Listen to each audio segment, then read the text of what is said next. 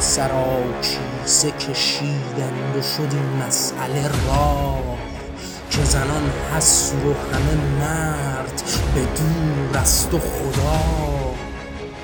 تو برو خلق نبیند که من آن خالق چه.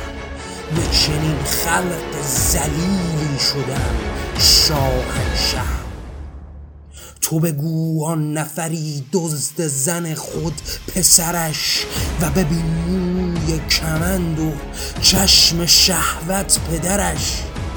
نرود زن به جز آن قلب درون مردان. به خدا خالق و شهوت ز محمد قرآن.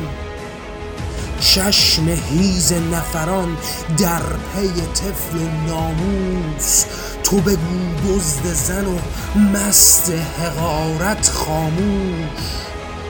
بزن آن کیسه به چشمت تو خدا ای انسان که تو در حسر و اسارت تو شدی آن یزدان.